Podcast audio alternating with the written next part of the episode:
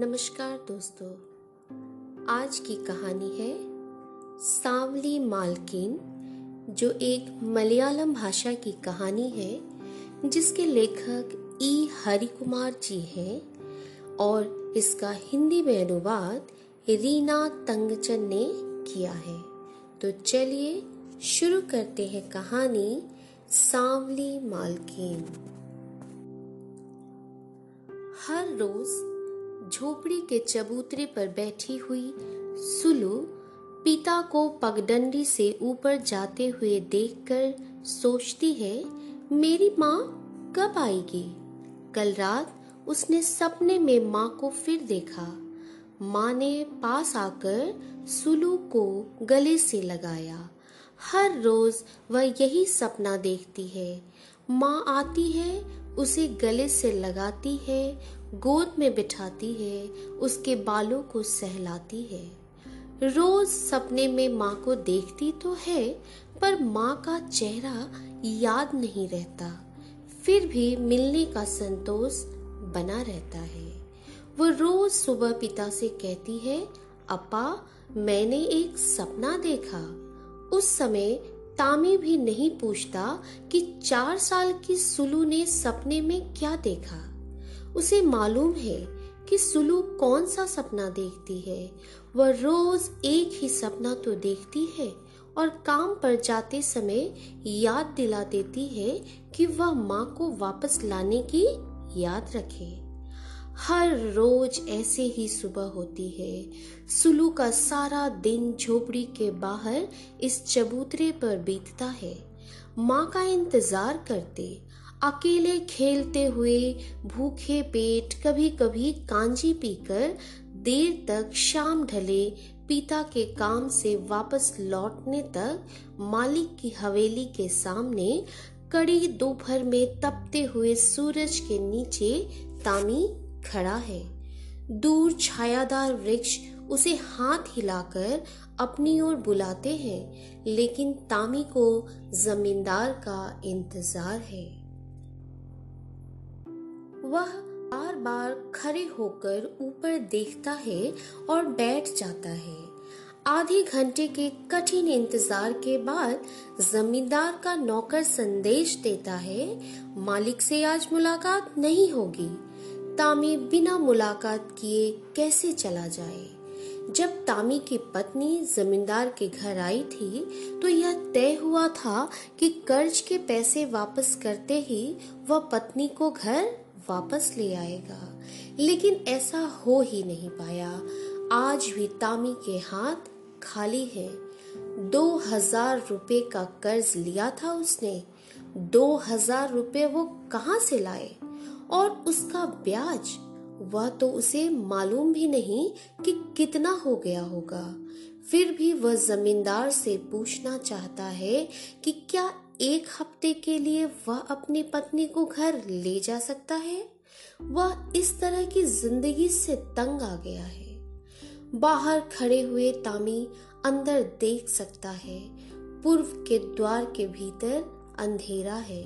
अंधेरे के अंदर से मालकिन बाहर आई और तामी को खड़े देखकर पूछा, तामी यहाँ कैसे खड़े हो। ऐसे ही मालकिन, तुम्हें गाभिन नंदनी गाय दी थी, सुना है हफ्ते भर पहले ब्याही है, उसको वापस कब कर रहे हो। 2 दिन बाद वैद्य ने एक दवा देने को कहा है, उसके बाद नंदनी को वापस कर दूंगा, तामी ने जवाब दिया। उसे जल्दी वापस कर दो, हर किसी को दूध चाहिए। ठीक है मालकिन। इसके बाद भी तामी खड़ा ही रहा। मालकिन ने पूछा, अब क्या चाहिए। तामी कुछ नहीं बोला, मुंह झुकाकर सिर खुजाने लगा। मालकिन ने पूछा, बोलो तामी क्या बात है। हुजूर, मैंने लक्ष्मी के बारे में मालिक से कहा था। यह सुनते ही मालकिन मुंह फुलाकर बिना कुछ जवाब दिए अंदर चली गई। तामी ने उसे घर के अंधेरे में गुम होते देखा। हर रोज वह तामी और उसकी बेटी के लिए खाने का कुछ सामान देती है, लेकिन आज उसने वह भी नहीं दिया। अब तामी क्या करे, क्या वापस घर लौट जाए? सुलू माँ के बारे में पूछेगी तो वह क्या जवाब देगा? फिर किसी और दिन का वायदा करना होगा, यह सोचते हुए तामी भारी कदमों से धीरे धीरे घर लौट पड़ा। हवेली की दूसरी मंजिल से दो आंखें घने पेड़ों के बीच से गुजरते हुए तामी का पीछा करती है जब तक वो आंखों से ओझल नहीं हो जाता। इसके बाद लक्ष्मी नीचे आकर दोपहर के भोजन के लिए जमींदार की प्रतीक्षा करती है। पान में लौंग, इलायची, कथा, चूना सजाकर बीड़ा बनाती है, उसे करीने से पीतल की थाली में सजाती है, बिस्तर की चादर बदलती है, तकिए को खोल बदलकर उसे ठीक से लगाती है, कपड़े बदलकर सजती संवरती है और गुलाब जल से सुवासित होकर जमींदार की प्रतीक्षा करती है। कभी वह खिड़की पर खड़ी होती है, कभी फर्श पर बैठती है, कभी खेतों की ओर पेड़ों को देखती है और कुछ विचार उसके मन को मथने लगते हैं।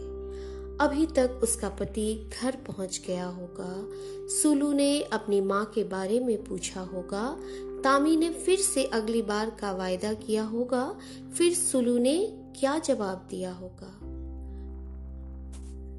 खटखटाहट होती है, लक्ष्मी खड़ी हो जाती है, जमींदार आता है और दरवाजा बंद करके सिटकनी चढ़ा देता है, वेष्टी को उतार कर खूटी पर टांग देता है और स्नान करने चला जाता है। लक्ष्मी पलंग के पायताने बैठकर पान बना रही है। जमींदार कहता है, तामी आया था। लक्ष्मी चुप रहती है। तुम्हें पता है वह किस लिए आया था? तुम सोचती हो मैं तुम्हें भेज दूंगा? लक्ष्मी चुपचाप रह जाती है और वह उनके पास बैठ जाती है। तब जमींदार कहता है, तुम्हें मालूम है मैंने तामी को 2000 रुपये दिए हैं। लक्ष्मी सिर्फ इतना ही बोलती है। जमींदार को यही पसंद है, ऐसा ना करने पर वह नाराज हो सकते हैं, पर इस समय वह हुंकारी देना भूल गई। इसके दिमाग में पुराना दृश्य घूमने लगा है। हवेली के बाहरी आंगन में वह तामी के पीछे डरती हुई खड़ी है। जमींदार दूसरी मंजिल के जंगल को छोड़कर नीचे आता है और लक्ष्मी से पूछता है, मेरी बात तुम्हें याद है? लक्ष्मी कहती है, जब तुम 2000 रुपये ब्याज के साथ वापस करोगे उसे समय इसे वापस ले जाना। तामी ने अपने कंधे पर गमछे को ठीक करते हुए धोती के छोर से मुंह को ढकते हुए सिर झुकाकर कहा, जी हजूर। फिर उसने लक्ष्मी से पूछा था, तुम्हारा नाम क्या है? लक्ष्मी उसने कहा था, ठीक है, दक्षिण में रसोई के पास जाओ, वहां मालकिन होगी। लक्ष्मी के लिए माहौल परिचित था। धान कूटना, उड़ाना, अनेक नौकर नौकरानियां इस काम में लगे हुए हैं, लेकिन इस समय उसकी परिस्थिति अलग थी। वह मजदूरी करने नहीं आई थी, बंधुआ थी। उसे उनके हुंकारे, उनके चेहरे और हाव भाव रुचिकर नहीं लगे, ना ही उन लोगों को लक्ष्मी का इस प्रकार आना अच्छा लगा। दोपहर में वह अन्य महिलाओं के साथ भात और कांजी खाने बैठी। शाम के समय सभी कामगार औरतें अपनी दिहाड़ी लेकर चली गई। लक्ष्मी अकेले रह गई। उसे पति और बेटी की याद आने लगी। अंधेरा धीरे धीरे घना हो रहा था। उसका मन दुख से भर गया और वह रोने लगी। उसकी समझ में नहीं आ रहा था कि इस रात में वह क्या करे। मालकिन का व्यवहार कठोर था, पशु के समान। लक्ष्मी ने सुना मालकिन के रसोई घर में नौकरानी से बात कर रही थी। लक्ष्मी को मालूम है उस नौकरानी का नाम माधवी है। छोटी खिड़की के पीछे रात का भोजन तैयार करते और आते जाते वे लोग लैम्प के प्रकाश में दिखाई पड़ रहे थे। इसी समय एक लालटेन का प्रकाश उसके सामने आया। अब लालटेन ऊंची उठकर ठीक उसके चेहरे के सामने थी और जमींदार के चेहरे पर अनेक प्रश्न चिन्ह। वह बिना कुछ बोले धीरे धीरे दूर चला गया। थोड़ी देर में माधवी और मालकिन उसके पास आए। नौकरानी के हाथ में एक कटोरी में तेल, सुवासित साबुन, धोबी के धुले और इस्त्री किए हुए कपड़ों का एक जोड़ा था। लक्ष्मी नौकरानी के साथ तालाब पे चली गई। नहाने के बाद वह अच्छे कपड़े पहनकर घर लौटी थी। रसोई घर में उसे अच्छा खाना दिया गया था। उस समय नौकरानी का व्यवहार बेहतर था। उसे याद आया कि दोपहर में कांजी और चावल देते समय उसका व्यवहार कितना कठोर था।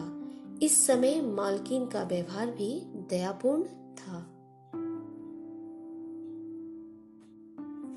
आज इस समय वह जमींदार के कंधे पर लेटी लेटी सोच रही है किस तरह वह ओखल वाले कमरे से रसोई घर और रसोई घर से सीढ़ियां चढ़कर ऊपर जमींदार के शयन कक्ष तक पहुंच गई है। दिन, महीने, साल धीरे धीरे बीतते गए हैं। वह धीरे धीरे इस माहौल की अभ्यस्त हुई है। उसे यह भी नहीं याद कि वह कौन है। कभी कभी उसे अनुभव होता है मेरा पति, मेरी बेटी, मेरा घर मेरा इंतजार कर रहे हैं। क्या उसके जीवन का कोई अर्थ है? अचानक उस तंद्रा से आकर वह जवाब देती है, मैं अपनी बेटी को देखना चाहती हूँ। एक भारी आवाज के साथ जमींदार हामी भरता है। अगली सुबह रसोई घर में लक्ष्मी जमींदार के लिए चाय बनाते समय मालकिन ने बताया, आज तुम्हारी बेटी आएगी। अच्छा, वह कहती है, जमींदार ने तुम्हें नहीं बताया? नहीं मालकिन, तामी को किसी से संदेश भेजा था। बेटी से मिले बिना बहुत बीत गया, 2 साल या 3 साल। सालों का गणित भी वह भूल गई। मेरी बेटी बड़ी हो गई होगी। लक्ष्मी चाय लेकर जमींदार के कमरे में चली गई। जमींदार उठकर लक्ष्मी के इंतजार में बैठा था। उसके सिराने तकिया लगाकर पीठ को पीछे टिका दिया, पैरों को सीधा किया और सामने फैला दिया। लक्ष्मी उसके पायताने बैठ गई। मेरी बेटी को बुलाया है? लक्ष्मी के प्रश्न में कृतज्ञता है। भारी आवाज के साथ जमींदार ने कहा। वह सुबह आएगी और दोपहर बाद वापस चली जाएगी।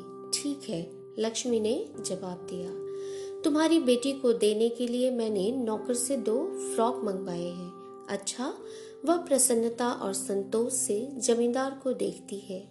तुम जानती हो यह सब काम मैं क्यों करता हूँ? क्यों? मैं तुमसे प्रेम करता हूँ, या तुम समझती हो और हर रोज मेरा ख्याल रखती हो। लक्ष्मी बेचैनी से इधर उधर टहलती है। गलियारों से कमरों और रसोई से होते हुए उसकी आंखें सीधे द्वार पर आ जाती है। द्वार के बाद सूर्य के प्रकाश में खुले खेत है। वह मन की आंखों से देखती है। एक छोटी लड़की सड़क पर उसकी ओर चली आ रही है।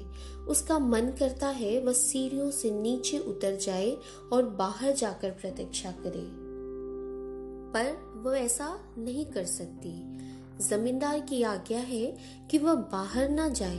वह 4 दीवारी के भीतर बने तालाब तक जा सकती है, पर उसके बाहर नहीं। बाहरी आंगन में भी जाना मना है। तामी घर में काम करने के लिए वहां आता जाता है।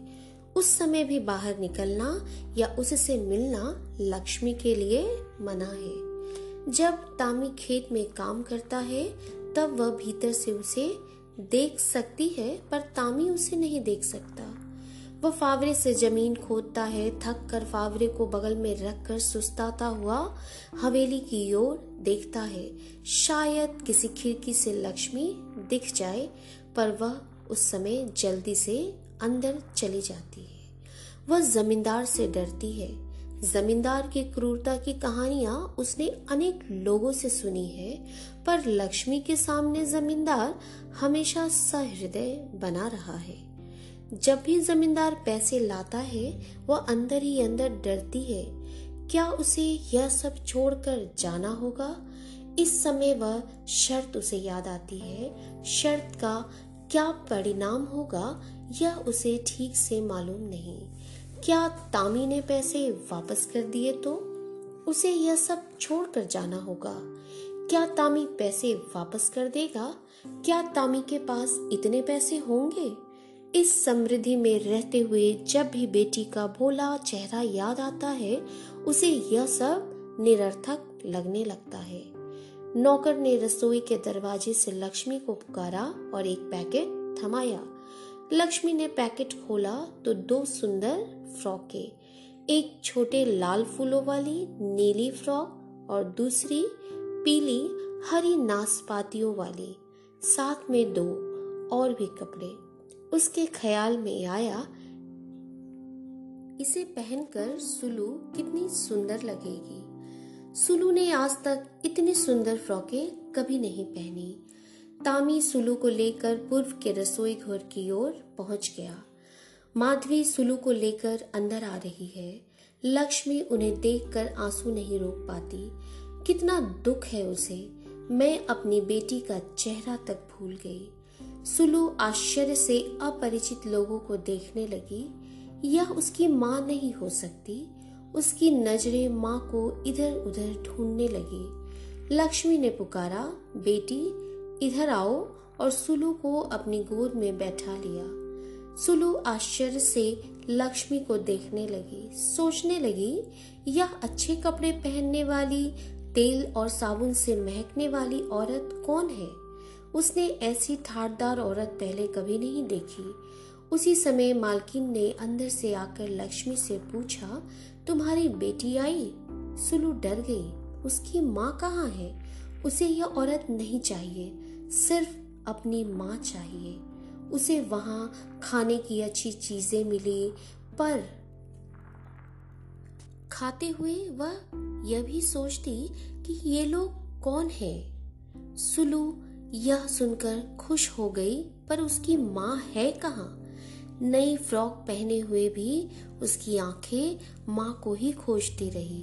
पूछते हुए उसे डर लगा, वह किससे पूछे कि मेरी माँ कहाँ है? शाम का सूरज ढलते ही मुंडियान खेत के साये लंबे होने लगे। खेत के सामने कारकुन पहाड़ है। इस समय इसके पेड़ों पर चिड़िया लौटने लगी। धान कूटने वाली औरतें भी घर जाने लगी। खेत के बीच बने झोपड़ी में रोशनी जल गई। मजदूरों ने सूखी पत्तियों को इकट्ठा करके आग लगा दी है। अंधेरे में धुएं के इस ओर खड़ा तामी सुलू का इंतजार कर रहा है। नौकर तामी से बातें करने लगता है। जमींदार ने सुलू के लिए 2 फ्रॉक मंगवाए हैं। तुम्हारी पत्नी किस्मत वाली है, वह यहाँ आराम से है। उसे वापस मत बुलाओ, बाद में तुम्हारी बेटी भी यहीं आ जाएगी। तामी कोई जवाब नहीं देता, सिर्फ सोचता है मैं क्या कहूँ। 2000 रुपए और उसका ब्याज मैं कैसे चुकाऊंगा? ना मैं कभी पैसे चुका पाऊंगा और ना कभी लक्ष्मी लौटेगी। खेतों के बीच बनी मेरों पर से गुजरते नौकर नौकरानियों के बीच उसे एक नौकरानी के साथ सुलू दिखाई दी। वह जोर जोर से बातें कर रही थी। दौड़कर पास आई। तामी ने उसे गोद में उठा लिया। नौकरानी ने एक छोटी थैली में 2 फ्रॉकें तामी को पकड़ा दी। तामी ने सुलू को चूमा और पूछा, माँ को देखा? माँ? सुलू आश्चर्य से बोली, मैंने माँ को नहीं देखा। जमींदार के घर में कौन थी? वहाँ एक गोरी मालकिन और एक सांवली मालकिन। फिर जरा सा रुक कर बोली, वह सांवली मालकिन बहुत अच्छी है, उसने मुझे यह फ्रॉक दी। वह तुम्हारी माँ है? नहीं, वह मेरी माँ नहीं है, वह जमींदारिन है। सांवली मालकिन और सुलू चुप हो गई, कुछ सोचने लगी। तामी दिया जला रहा है। दीपक की रोशनी में सुलू का छोटा सा चेहरा चमक रहा है। इस समय भी सुलू कुछ सोच रही है। बहुत सी बातें सुलू के छोटे से दिल में बार बार आ रही है। वह सोच रही है कि यह सांवली मालकिन कौन है?